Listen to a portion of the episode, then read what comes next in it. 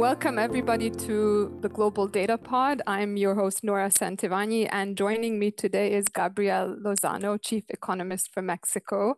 Welcome, Gabriel. How are you doing? I'm fine. Thank you very much, Nora, for this very challenging and interesting topic to discuss today. Yes, thanks for coming on. So, in today's Research Rap, uh, we're going to discuss uh, Mexico. And, you know, I'm sure we could fill a whole hour just talking about Mexican inflation and monetary policy, but we're going to shelve that for another episode. So, I hope our listeners will forgive me for not getting Gabriel to talk about that today. We will bring him back for another episode on that later on. But today we want to talk about um, an equally fascinating topic, I think, and you've just written an excellent research piece on it. Uh, the terms friendshoring, nearshoring, I mean, these are terms that have cropped up in, in recent years. Uh, you know, we've seen a reshuffling of investment and trade primarily away from China to other other locations. Um, and it's often been mm. said that Mexico, you know, along with some other countries in ASEAN and India, could be beneficiaries of this so-called phenomenon. So maybe we could start off by you giving us your definition of what you mean by uh, nearshoring or friendshoring. Uh, you know, how are the two different, and and maybe why Mexico is so well positioned to to benefit from this this phenomenon. Absolutely. No, thank you again for this uh, very interesting topic discussion. And I think that in the end, nearshoring could be spelled USMCA or was spelled NAFTA, no?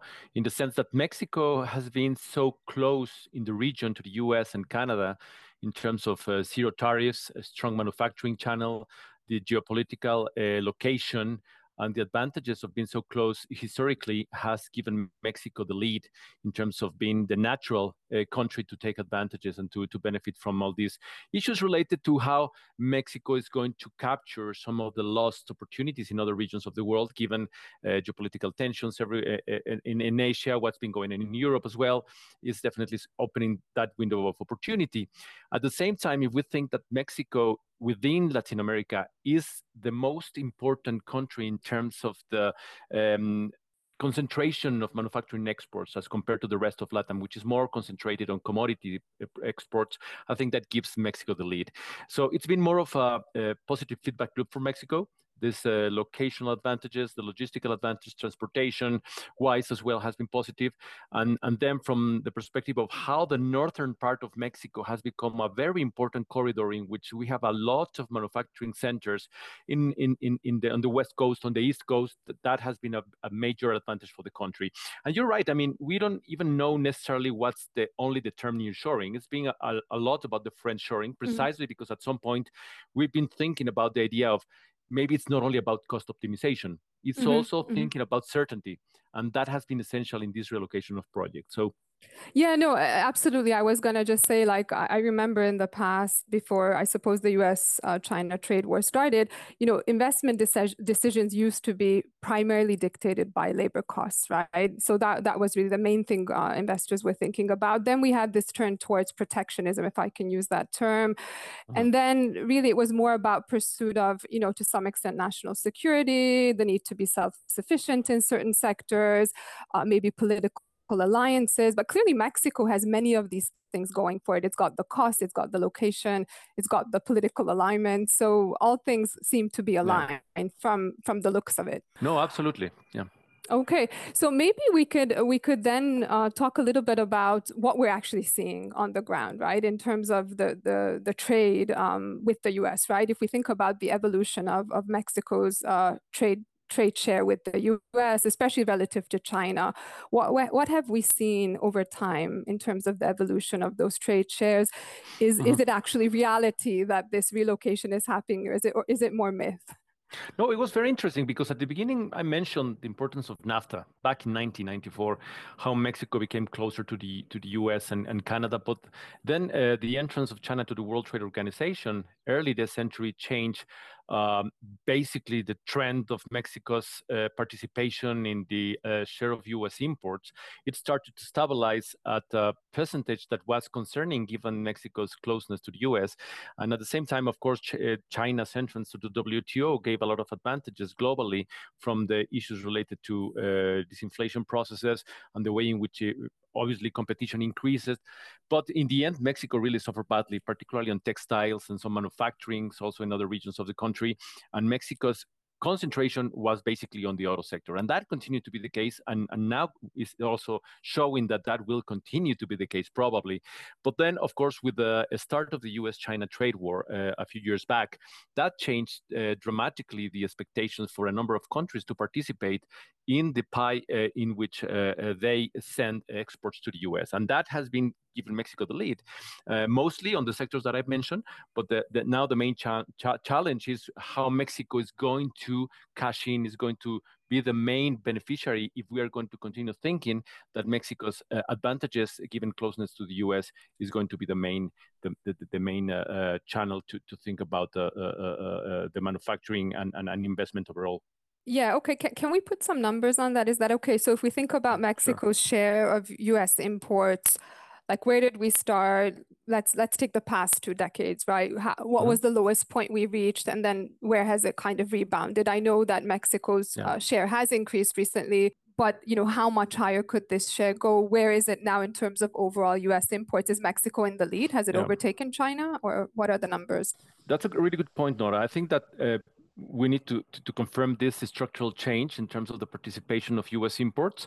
Uh, Mexico reached a low point of around uh, 5%, uh, well, back at the start of NAFTA, the, the, the end of, of, of, last century, gradually increasing towards 10 to 12% at the beginning of this century, then uh, going slightly lowered in the high single digits, and then gradually grinding higher as the trade war started with China, between U.S. and China. Mexico has managed to reach the 15% uh, mm-hmm. uh, of uh, total imports. and that is expected to be higher. Probably we think that there's space of reaching around 20%, stabilizing around those mm-hmm. levels, and being mostly even with Canada. I mean, pretty much in the context of what we mentioned about the regional trade agreement. And we think that this uh, country share of US imports across the world will continue to, to split across regions. We've seen a lot of participation of other countries, and maybe this is not necessarily the, the, the, the purpose of this uh, discussion, but in the end, it's very relevant because there's been, mm-hmm. or there is going to be a lot of competition uh, across uh, the region. We've heard some governments in some other areas in Latin America raising their hands and saying, listen, we ha- we're going to give fiscal incentives so you can come to El Salvador, you can come to Costa Rica, mm-hmm. Dominican Republic are also raising their hands. So I think that is very relevant in the context of Mexico sending the signals that they are not necessarily as open, as friendly on some sectors like energy, particularly, and some of the lags related to infrastructure that might just keep the percentage of US imports relatively low for a while. But definitely there's space to reach around 20%. And we think that uh, as conditions are right now uh, evolving, we think that, that Mexico will reach reach those levels at some point. All right. Okay, that's all very encouraging. So, um, obviously, you know, a lot has been going on in the past couple of years with the the post-pandemic uh, rebound and normalization, and it's kind of difficult to separate some of the kind of more cyclical factors from the structural mm. ones, right? We know that the sort of deglobalization wave started clearly before the pandemic, but then post-pandemic, we've seen a normalization in trade and investment flows. Uh, we've had um, the impact of the pandemic on supply chains, the pent up import demand. Um, clearly, more recently, we've seen um, a recovery in global trade flows as that mm-hmm. pent up demand was released, and then the recent supply chain normalization. So there's a lot going on, both in terms of the cycle and the more structural factors. I mean, to what extent are you viewing Mexico's current rebound in terms of investment and so on, cyclical versus structural? I mean, how are you thinking about this? And what are the sort of investment and FDI numbers we should be thinking about here, yeah. maybe relative to pre-pandemic levels or relative to what you were thinking before? We are at the very a very uh, important point right now, Nora, in terms of what are the challenges and whether we are really going to uh, buck the trend and change structurally towards a more relevant level of both domestic investment and foreign investment, given that what we've seen so far is mostly the pent-up demand recovery the first stage of the post-pandemic in 2021 2022 was more about consumption recovery. Then with more certainty related to we have a usmca there's more certainty about the transition from one regime to the other from a political perspective and the fact that we also have uh, more clarity uh, about the, the post-pandemic recovery uh, we've seen that investment is catching up. It's catching up to levels consistent with the pre-pandemic. It's not something that suggests it's a structural change that would bring Mexico into another level of investment dynamics. Uh, the levels of uh, domestic investment thinking from a fixed income uh, recovery are very similar as a percentage of GDP to pre-pandemic, which is close to 20%, which we still see a, a, as a low level compared to what we expected back in the uh, in 2010, 2012, when there was a number of structural reforms proposed by the previous administrations aimed at further an increment in productivity and competitiveness. And back at that time, we saw that the investment as a percentage of GDP was expected to reach levels closer to 23 to 25%. So definitely there's still uh, some pending task on investment recovery. If we think from the FDI perspective, the good news is that we are stabilizing between 30 and 35 billion back in at the start of this uh, administration in 2018 2019 we expected fdi to fall towards 20 between 20 and 25 billion. So clearly there is a, a, a more sustained path of investment that suggests that the damage on investment, given some erratic policies and some concerns related to global and domestic uh, uh events, uh, is not really uh, exerting too much pressure on damaging FDI as much as originally expected. So we are more comfortable with FDI um, catching up or remaining between 30 and 35 billion, but still recently, and as recently as last uh, quarter, we're seeing that new new FDI investment are falling and are starting to, to, to, to, to moderate which is why we raised the question is this a structural change or was this only part of a cyclical recovery in the post-pandemic mm-hmm, mm-hmm. okay so you mentioned that 30 35 billion what is that like two two two and a half percent of gdp something like that exactly, exactly. Um, yeah but you also say in your note that back in 2012 you were thinking more of an annual fdi number of close to 45 billion so clearly relative to that maybe things haven't panned out quite as positively, but still not a bad result uh, in, in, in the grand exactly. scheme of things. Um, and I mean, all of this, of course, has implications for potential growth as well, right? In terms of FDI. And, um, you know, at one point, I remember for Mexico, we were talking about like almost 4% potential growth, like relative to that, where, where are we now, yeah. right? no, absolutely. Um, no, to that point, Nora, sorry to interrupt. I think that yeah. very relevant issue is all this discussion about potential growth initially with these reforms that I mentioned back in 2010 to 2012, it was a 4% expectation uh, for, for, for potential growth, with manufacturing growing very strong, but very much coupled with construction, mining, uh, oil production is still pretty much a very important helping hand on the side of industrial production. But on the other hand, services economy was also recovering very strongly. Nowadays, at best, we have been discussing potential output closer to 2%. But in the post-pandemic scarring and conditions on the small and medium enterprises, the fact that productivity continues to be very low suggests that potential growth in Mexico is below 2%. And, and to that point, that's why we think that there's so much overheating right now in the economy, given this recovery in investment and the recovery and consumption that I also mentioned earlier. I'm yeah, I'm really glad glad you brought up uh, productivity because it was where, where I was going to go with mm. my next question. Um, so we've first of all we've talked about the role of labor costs, right, in terms of driving relocation from um, China yes. to to Mexico, because China manufacturing labor costs in like U.S. dollar terms in China seem to have overtaken Mexico since about 2015, if I read this correctly from your chart. Yes. Um, now, I mean, that's one thing, but um, the, the, other aspect we need to think about is productivity per hours worked. So you could easily have a situation where you have a lower labor cost, but you also have a lower productivity level. So in terms of your unit labor cost, right, like how much you're producing, how much it costs to produce a unit of, of output, that might not mm-hmm. be quite as favorable. I remember back in um, uh, 2004 when um, the Central Eastern European economies were joining the EU and you had these huge amounts of FDI flowing into the region. And, um, you know, at the time, labor costs uh, were something like 50% of, of, of, German levels. But once you uh, adjusted for much lower Adjust, productivity, yeah. you were actually in a situation where your unit labor cost wasn't quite so attractive. So I kind of wonder about that aspect for Mexico, because here you're showing that relative to the OECD average, there's a pretty big gap, right, in terms of Mexican productivity being way lower. I mean, to what extent is that an obstacle obstacle for Mexico getting a larger piece of the, the relocation pie here? No, in the in the end, I mean, one of the key conclusions from this discussion and this analysis is that productivity is expected to remain quite low in the forthcoming uh, future. Uh, there was a, a, big break back in 2014 Uh, and, and that, in my view, is one of the key aspects to analyze in the country because it's not only related to the short term dynamics and issues related to domestic and external shocks, but it's more of a structural drag that uh, continues to pose a major risk to Mexico becoming a major, major uh, technological hub and that uh, deliver more positive news in the long term.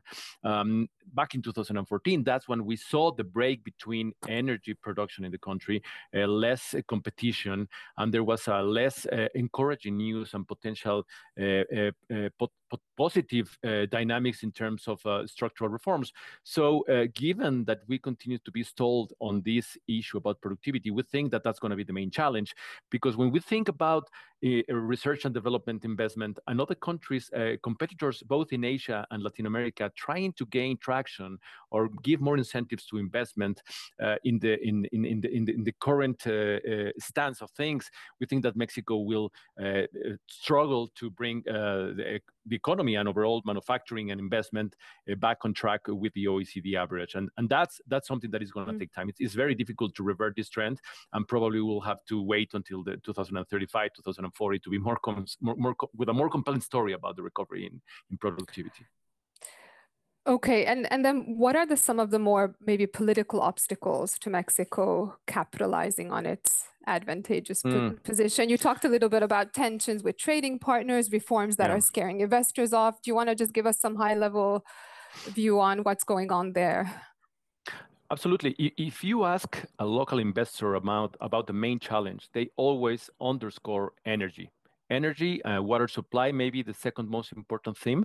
And those issues have been quite relevant recently, mostly given that the current administration has been sending signals about the reverse, the reversion uh, or reversal of some of the policy actions that were announced back in 2012, back in 2014, about more private sector participation, more competition.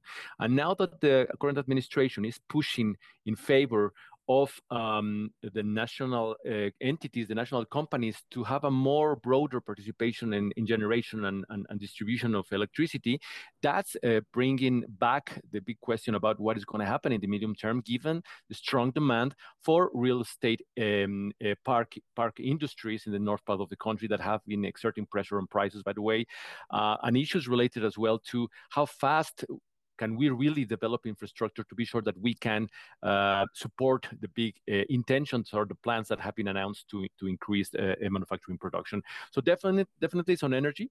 Uh, the, the, there's even a pending uh, panel discussion between US uh, and Canada in which they might exert pressure on Mexico to revert some of the um, more open policies that I mentioned on electricity.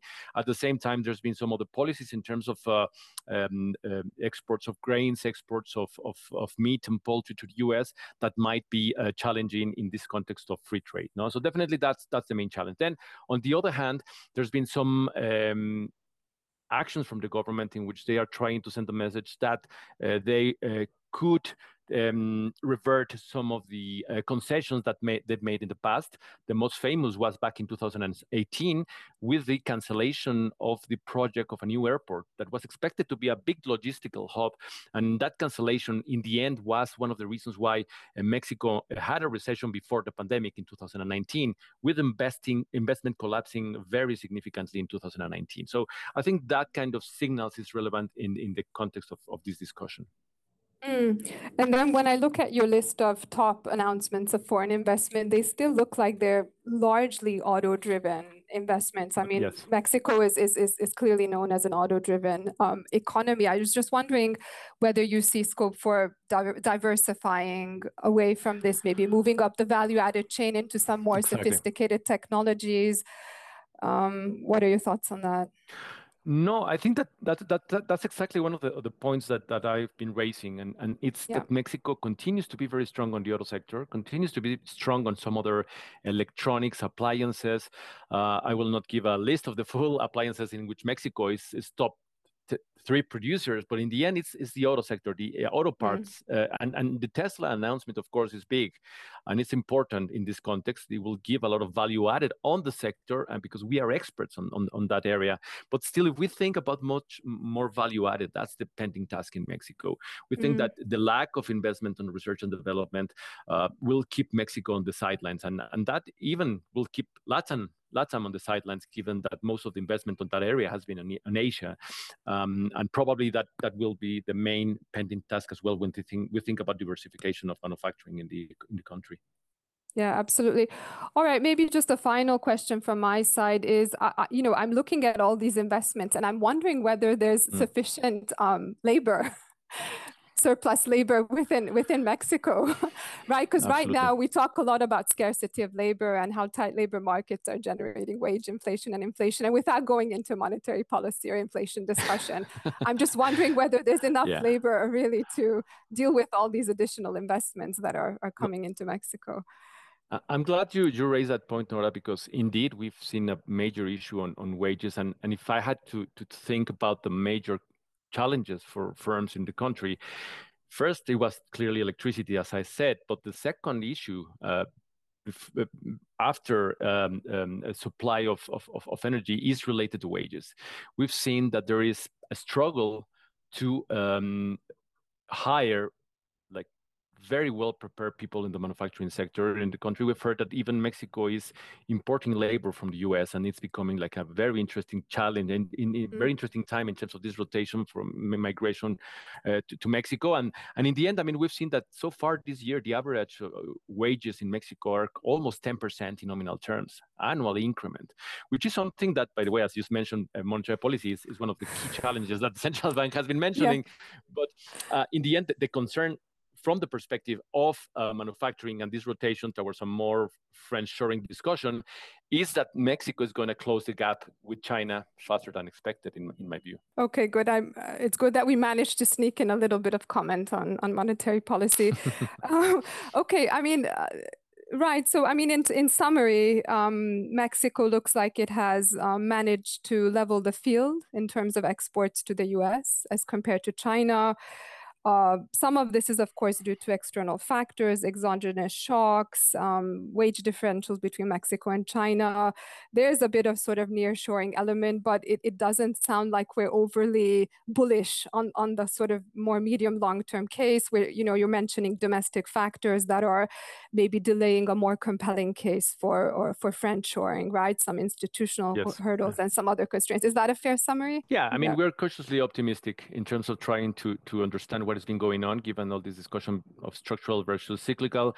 Uh, there are challenges from domestic perspective, uh, thinking about these institutional changes, the political uh, challenges, thinking about 2024, both elections in Mexico and the US. Um, and, and finally, I mean, of course, thinking about uh, spending on education, there's been a lot of discussion as to whether the government has been very much austere, but it has not been the case. It's mostly that it has been uh, allocating uh, resources in a way that has been different to the past. It's not not like the most efficient allocation of resources, and that is that is challenging in, in this context. I, I think that to some extent, if we want also to adopt a, a reasonably frustrating approach or bearish on, on what could have been a major opportunity is that there are, there is a big opportunity cost in here. Uh, we are not growing uh, more than 2% in terms of the potential growth right now. Investment could have been 45 billion from the FDI perspective. There is a lot of these um, share of U.S. imports that is going to Eastern uh, Asia, uh, to, to, to, Southern Asia. We've seen also some of that going to Europe, to Africa, and to, and to Latin America. So definitely Mexico is not mm. grabbing the most of the opportunity here. Okay, Gabriel, it's been an absolute pleasure. Thank you so much for joining oh, me. You, We're gonna gonna have to leave it there, and I promise to everyone I will bring Gabriel back for discussion on monetary policy soon. Thank you to our, our uh, listeners, and we hope to continue the conversation on the next Global Data Pod. This communication is provided for information purposes only. Please refer to JP Morgan research reports related to its content for more information, including important disclosures. 2023 JP Morgan Chase and Company, all rights reserved. This episode was recorded on June 21, 2023.